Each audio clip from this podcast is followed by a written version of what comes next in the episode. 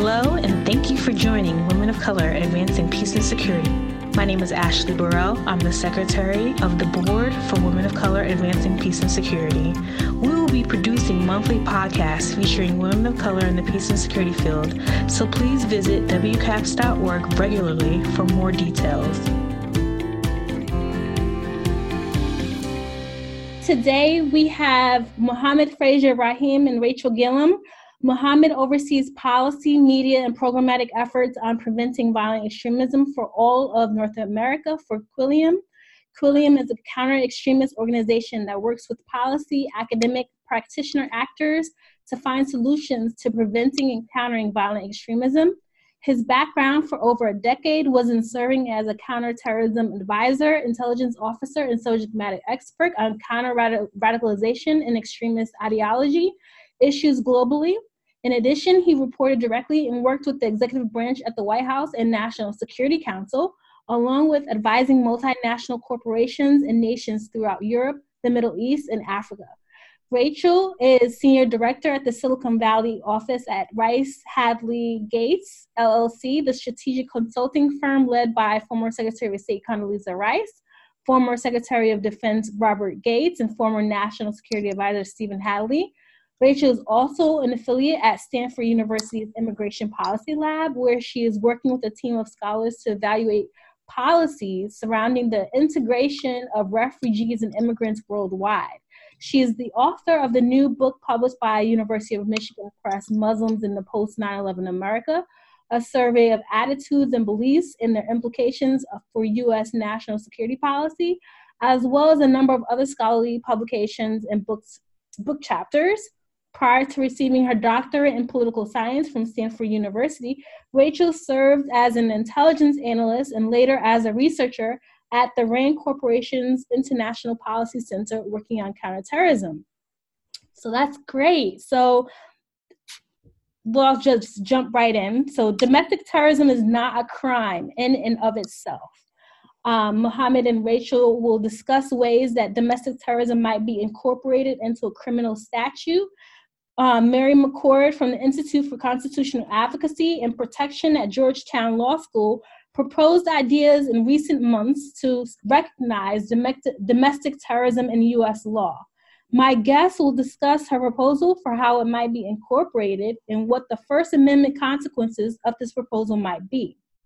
So, the threat that terrorism poses to people in the US is greater in terms of loss of life and limb post 9 11 greater that a person will be injured by an act of domestic terrorism than by an act of international terrorism, an act motivated by domestic extremist causes rather than international Islamist extremist causes.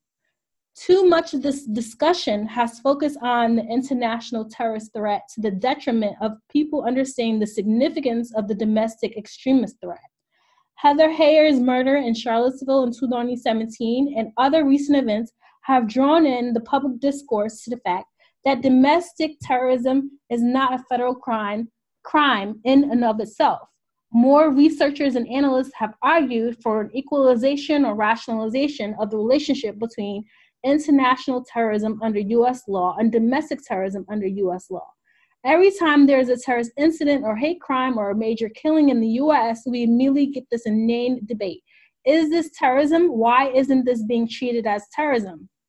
So, can you both explain why does this debate happen? What the parameters of it are and to what extent and why there is this disparity that exists between domestic and international terrorism for purposes of international criminal law?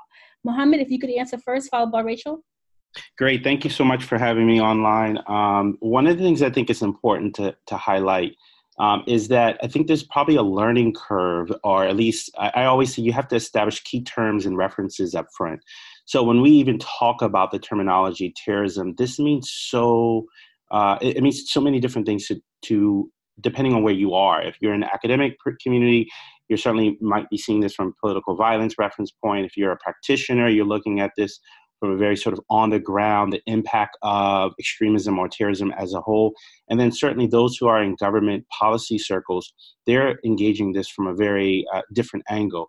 So, one, I think it's the terminology used and the perspective. And so, when, oftentimes I think individuals are struggling when we talk about what do we actually mean when we say terrorism. And so there's there's a learning curve that certainly has to take place for those of all of us who are working this problem set in sort of policy circles. Um, and then you can imagine the impact this has for just general laymen um, as a whole. Um, as it relates to transnational terrorism, I think that certainly we know that there's an overlap um, that can happen, but there are certainly very nuanced groups that are specific to domestic um, uh, or domestic issues that uh, have domestic terrorism implications. Um, for example, Black nationalist organization or individuals who align themselves to black supremacist rhetoric. And though we know for a fact that that is not a very high number of individuals, and I want to make that very clear, um, that's a very, uh, very specific threat to the U.S. context that you wouldn't see um, individuals faced with who are in, for example, Kenya, or if you're in the Middle East, or if you're in uh, Central Asia. And so I think getting individuals understanding the learning curve of the actual groups how they operate, the diversification of these groups too as well. And then in many instances, they aren't a monolith. When we say neo-Nazi groups, what do we actually mean? Are they are, should we be more specific when we in, in really reference white supremacist groups? Um, so that level of nuance approaches uh, and understanding the actual groups, how they operate, who they are, definitely will be the starting point to then discuss at all any level of sort of policy implications. And I find that being, though it might be tedious, I find that to being the most important way to start the conversation and then using that as a point of departure. Yeah, I completely agree. This is Rachel. And again, thank you so much for having me on. I completely agree. And I really think, um, you know, these debates around defining terrorism, what counts as terrorism, what counts as a terrorist group, who can be categorized as a member or an affiliate of a group? I mean, these are questions that academic practitioners and others continue to debate and have not been able to agree on. That's sort of why this area of law is so fraught because of these definitional problems, and we can talk more about that. But I think there is really, I mean, the bottom line is that there's a really important social and political impact to the language that we use to describe violent crimes, frankly. And I think that's why we keep having this debate every time there's a big event in Charlottesville, um, the Dylann Roof case. Um, you know, people getting frustrated. Why why aren't we calling this terrorism? Or you know, why do we call it a hate crime? Sort of that conversation keeps coming up. And you know, this is a debate that that matters. We know that language matters because you know, as you know, the public views the issue of terrorism, it's seen as a more important, a more problematic crime than other types of crime. But if we're only labeling violent crime terrorism that is involving, for example, people associated with Islamist groups, um, then we're going to overemphasize, we risk overemphasizing that threat compared to identical violence that happens to be associated with some other type of ideology.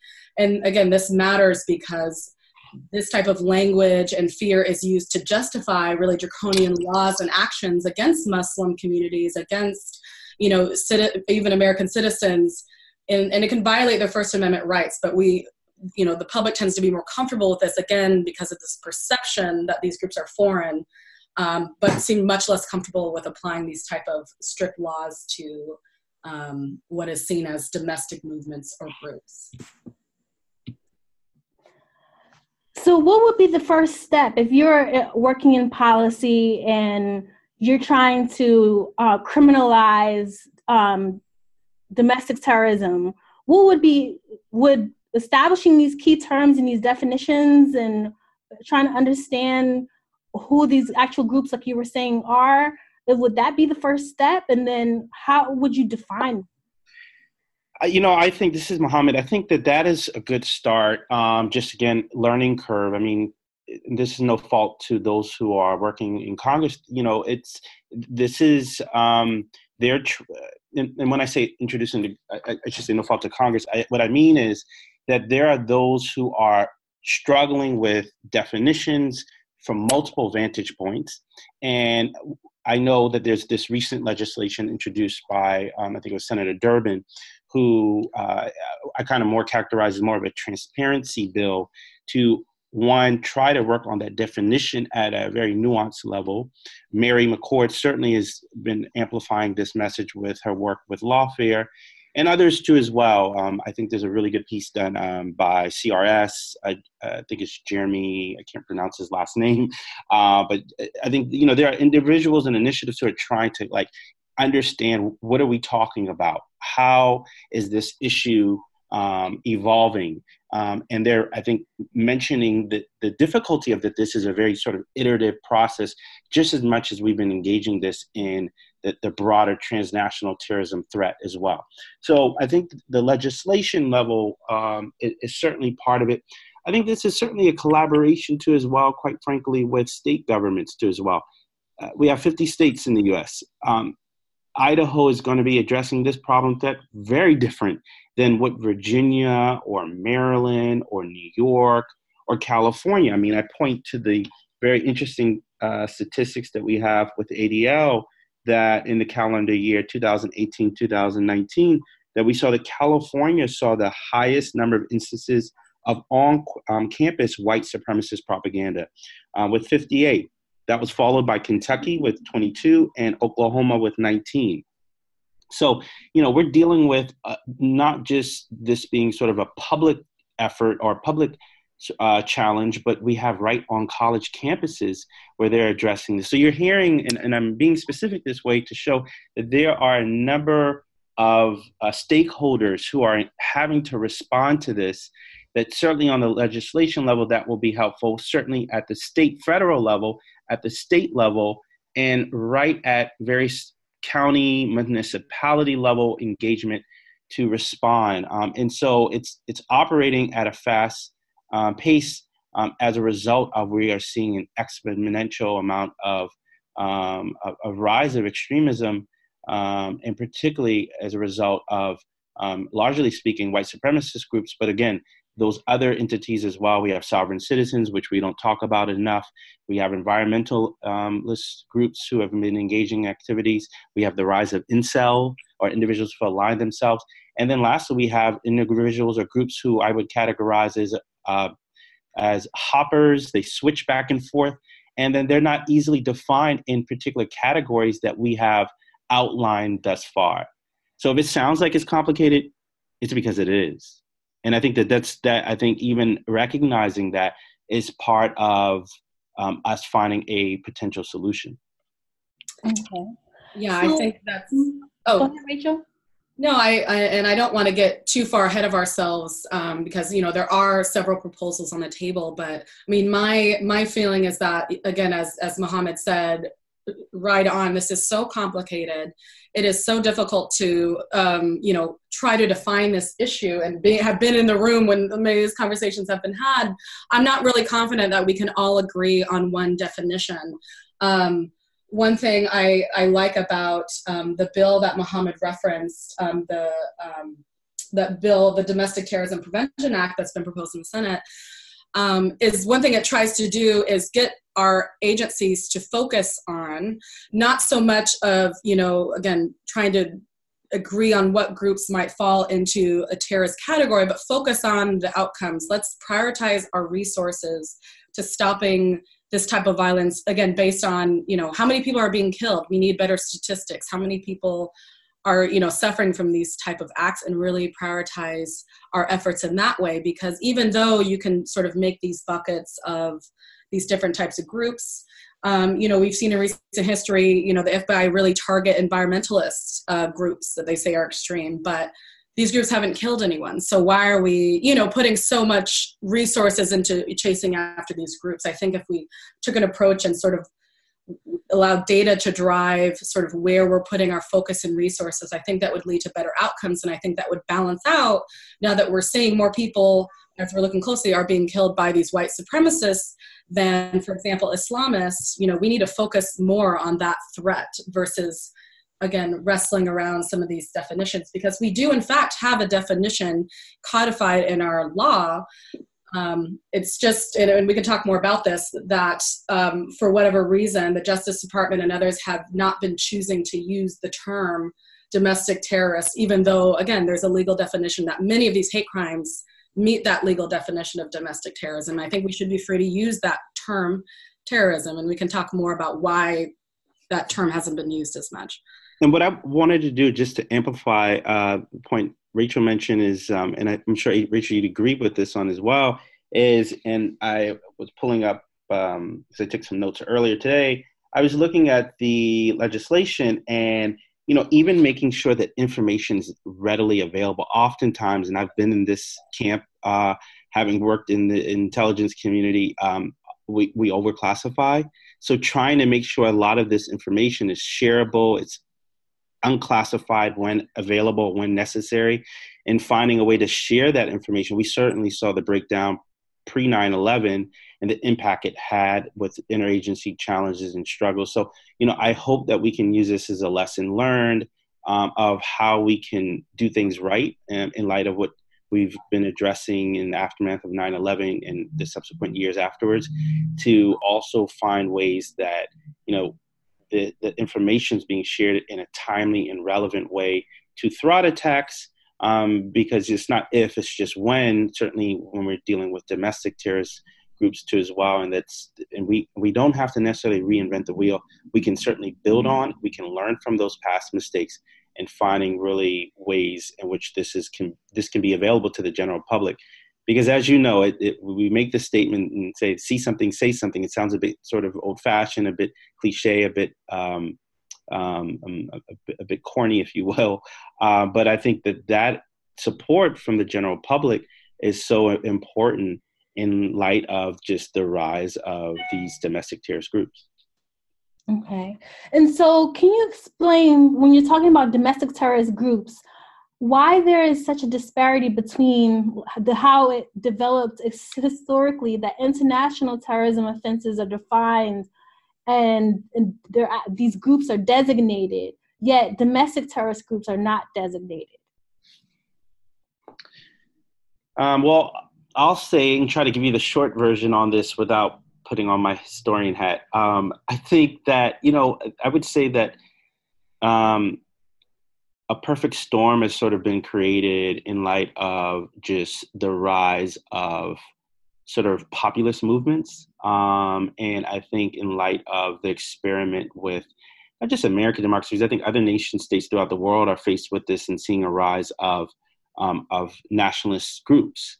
Um, you know, the United States is not an exception. Europe is dealing with this, and we know that these groups have learned from um, transnational movements and how they've operated and how they have um, um engaged. I use a perfect example of Dylann Roof. If you look at just the the uh, the visual motif for the the aesthetic, he had a mushroom cut hair haircut, and we've seen other groups um, who and individuals that have been picked up. If you read multiple FBI affidavits, who have uh, have found individuals who had a similar haircut like Dylann Roof.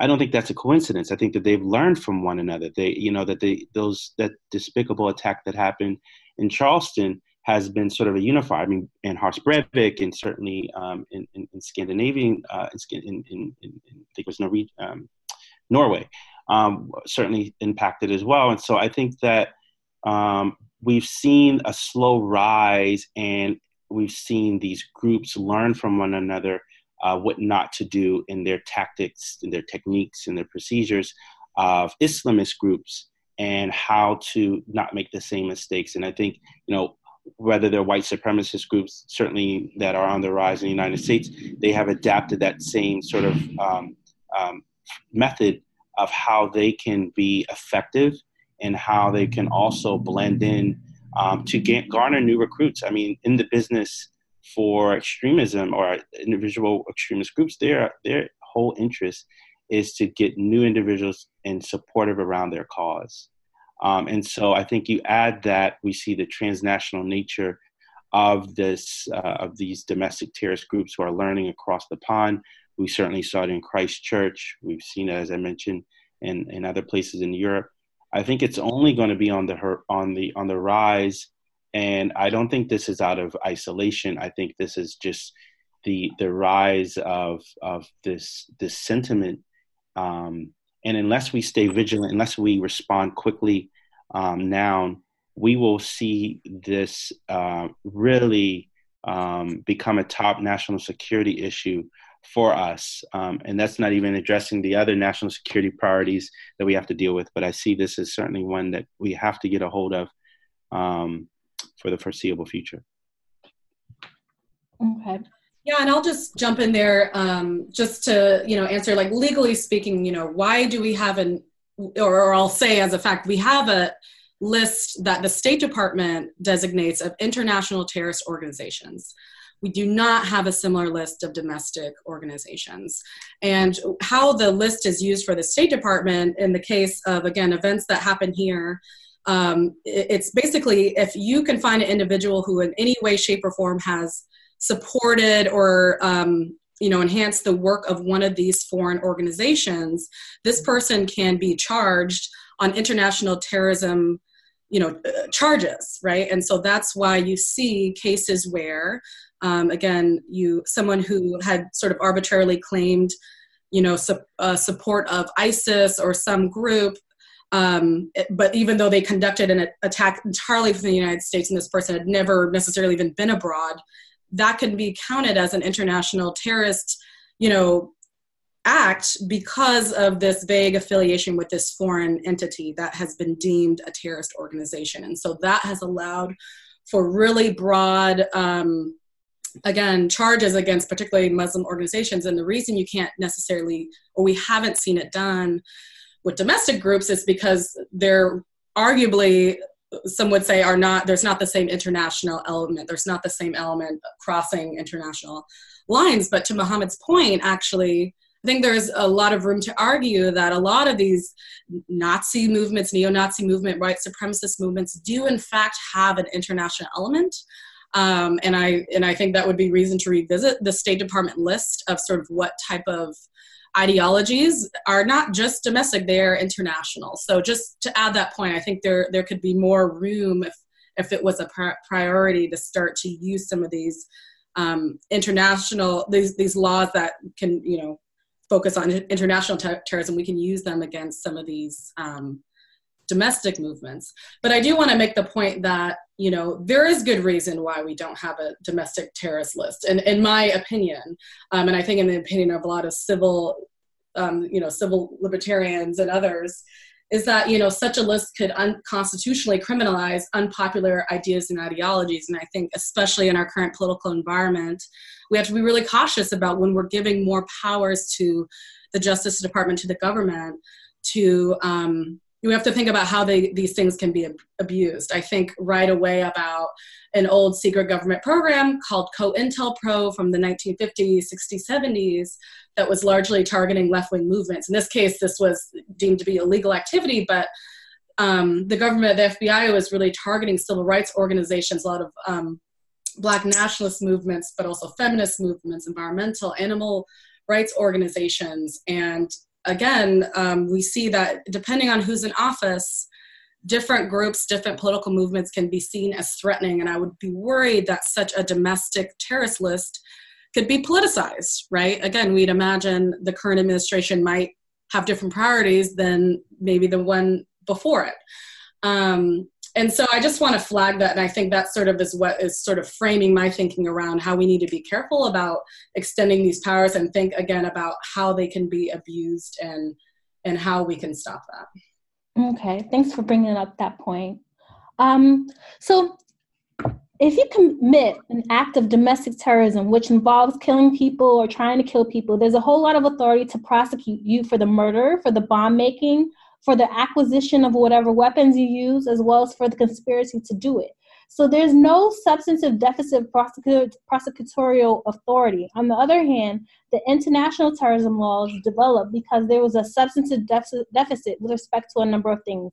One being you kill a bunch of people abroad, presumptively there was no jurisdiction over that. It had to be created, and it was created because we wanted to prosecute international terrorist groups abroad.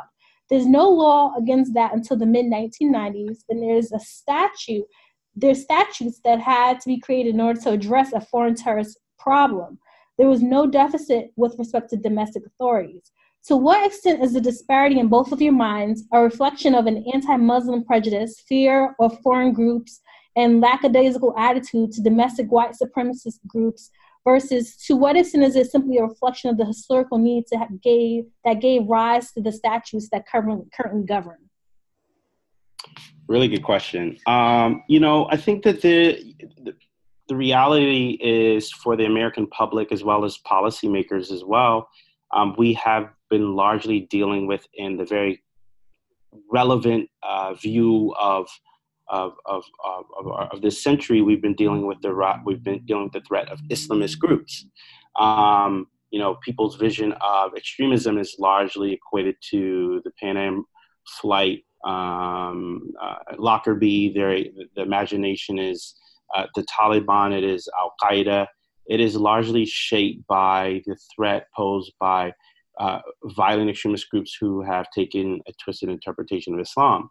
So I, I, think that you know for for for individuals who are responding to this, um, that is very much part of the imagination or the or, or, the view of how we have been confronted with responding in, in, in whether it is a legal fashion response or it is responding um, just at a policy level.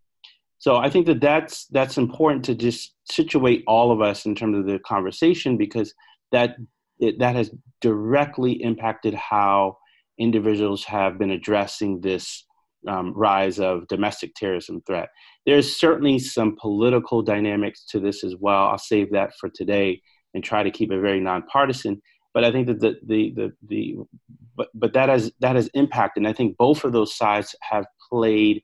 There's an interplay um, of how to respond adequately and hopefully respond respond in a way where it's a nonpartisan issue. Um, and really, what I would hope, um, and I've most of my career I've been very I made it a point, and I couldn't do it when I was in government, is not to be policy prescriptive. But I think that these issues of security are really they should be in a perfect world a nonpartisan issue that it does that cuts across the various ideological um, views and really addresses to what's uh, important for America as a whole. Um, I will add, and um, I like using the term, and I like how you use it too, as well anti-Muslim bigotry versus Islamophobia. I'm still quite trying to figure out what is Islamophobia, but I think that anti-Muslim bigotry gets much more, or anti-Muslim hatred certainly gets to the much more, uh, to the, it hits the nail on the coffin about what we're describing. Um, I think Muslim communities have certainly been impacted and affected by this as well um, in light of the partisan nature of where these uh, this has driven things. Certainly, that doesn't take away that Muslim communities have to and should be and continue to be vigilant on these uh, on this threat that we certainly have seen. Where radicalization is not in an isolation, and Muslim communities are certainly uh, have been affected and seen individuals who've taken this twisted narrow t- interpretation of Islam. So I think communities have to be held accountable and they should and do work. But that is no different than addressing issues of uh, urban violence within African American communities elsewhere. So that I don't think that that's a surprise. What I would lastly just say is that um, we have to see this as not being a one all uh, or one size fits all approach, but we have to recognize the multiple threats that we're facing and that we do all of our efforts to make sure that we address them in a very timely, very nuanced fashion to make sure that all citizens of America are protected, that we work in partnership with community groups too as well.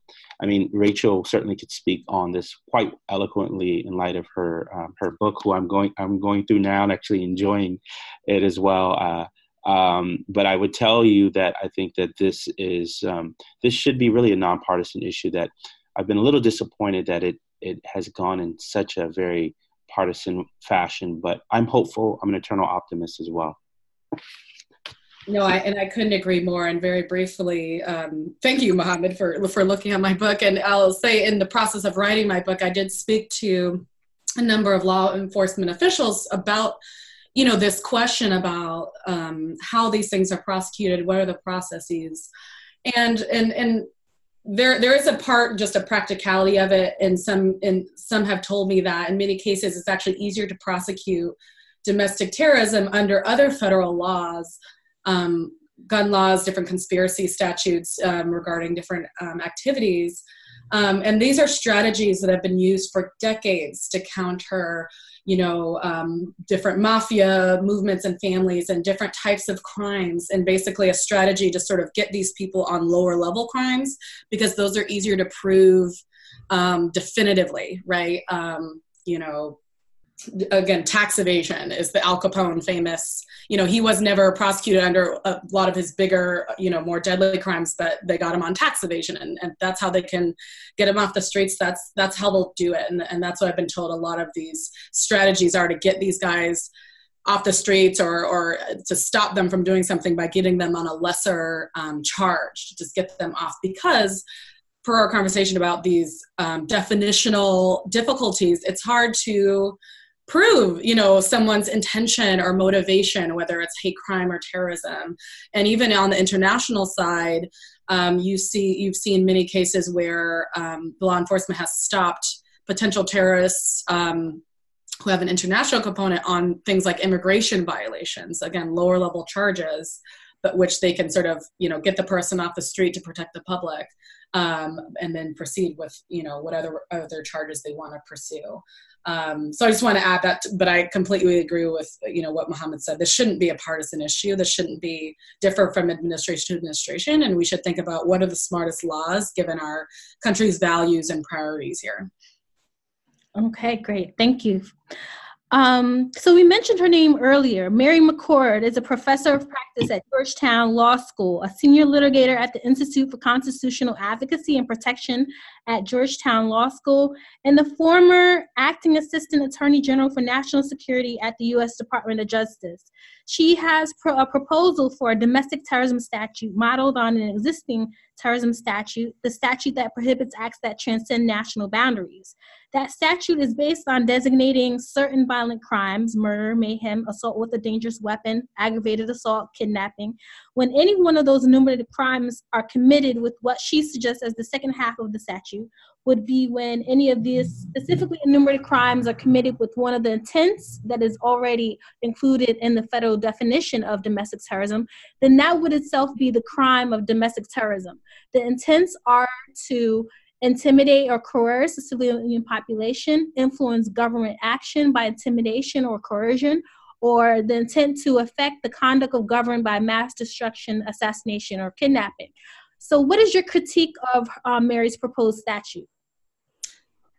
Um, yeah, I'll I'll jump in really quick. I mean, I've, I've mentioned sort of a lot of the issues um, that I've thought about. I mean, I, I think Mary's an incredibly smart person, incredibly thoughtful, um, and has and has written a lot on this. And I think it's an important conversation to have. And what she's arguing really is that there needs to be a moral equivalency between domestic terrorism, which typically, again, this this right wing and, and white supremacist violence we've been talking about typically falls into this bucket.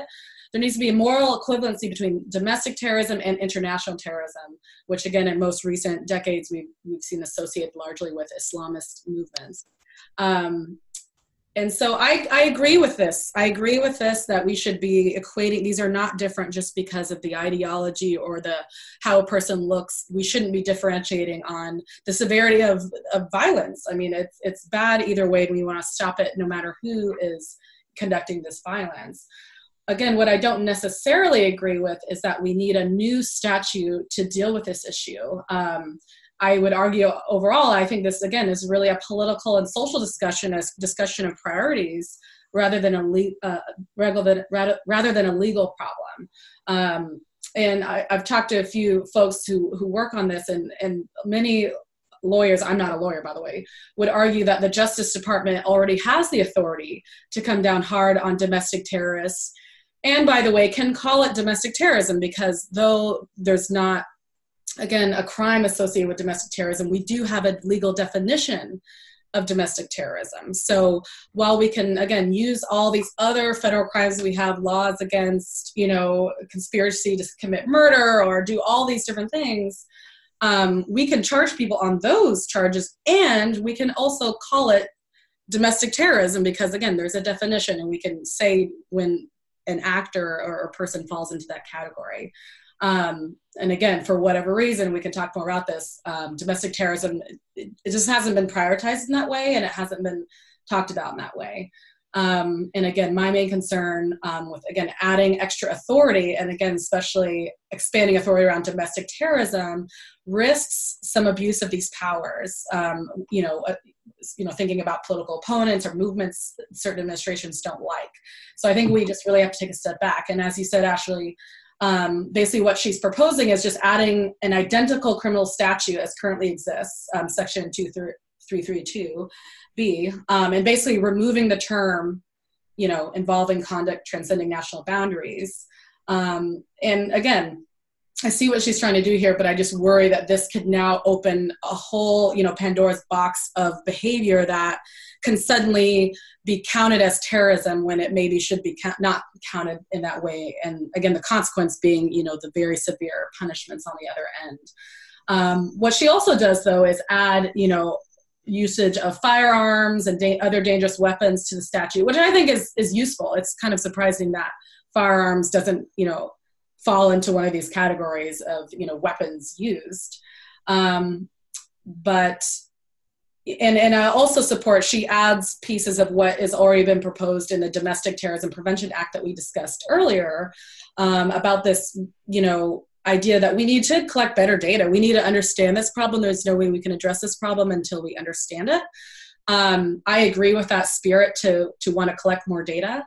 Um, I think many would argue that the Justice Department already has the authority to do this, but just hasn't pushed for it. It has allowed, you know, different law enforcement agencies to voluntarily provide this type of data, and it, unsurprisingly, there's a lot of holes in it. So anyway, I, I would say again, I agree with the spirit of her proposal, but I, I approach it with a lot of caution. This idea of expanding the authority to prosecute domestic terrorism in this way, um, just because I think we already have the tools, and I worry about abuse of this.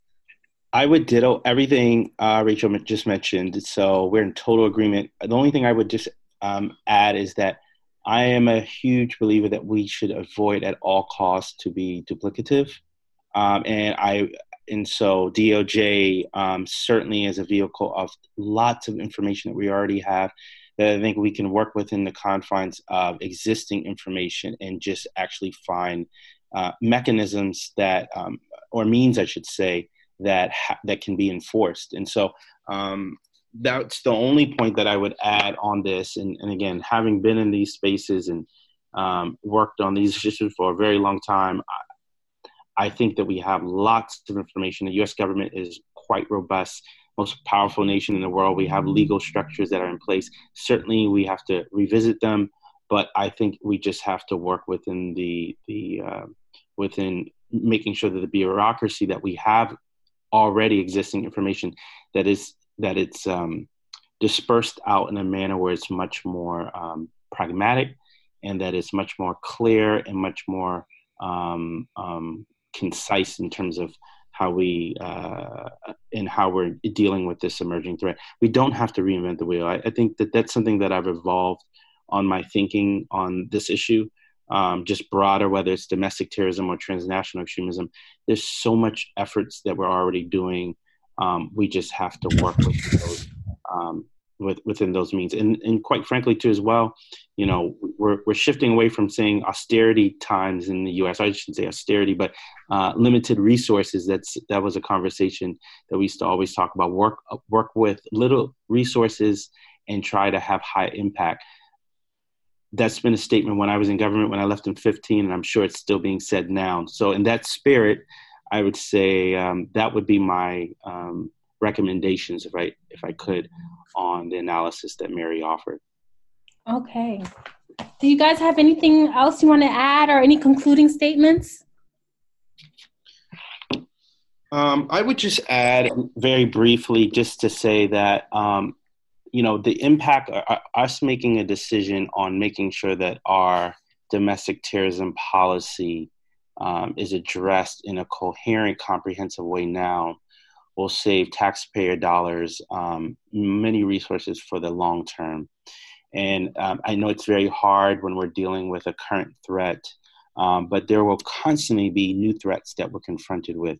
You know um, Rise Above Movement, Atomwaffen Division, um, just two white supremacist organization or violent domestic groups that we're dealing with now will morph into some other entity. So um, we have to be we have to be forward thinking for the for, the long term um, in how we address this issue, and we have to find ways where we're not as reactionary. That I think sometimes, regardless of the administration, um, or if the Dems or Republicans in office, we have to find ways where we're thinking um, beyond just the short term and thinking more strategically. And I think that that will help us all collectively as we continue to try to unpack, dismantle some of this uh, really nuanced policy level issues as well. Yeah, I couldn't agree more. Exactly said. I think it's so important that we have these type of conversations. I think I'm glad, you know, Mary McCord's making these proposals. I'm glad there's a lively conversation around this topic because, again, domestic terrorism is a real threat that we need to address, but we need not to be reactionary and we need to take into consideration the lessons, um, you know, of the of our recent history and not forget that as we're, you know, implementing these new policies and laws. Okay. Well, thank you both so much for your time and uh, your participation today. I really appreciate it. Thank you. Thank you. Thank you for joining Women of Color Advancing Peace and Security. Please visit WCAPS.org. That's WCAPS.org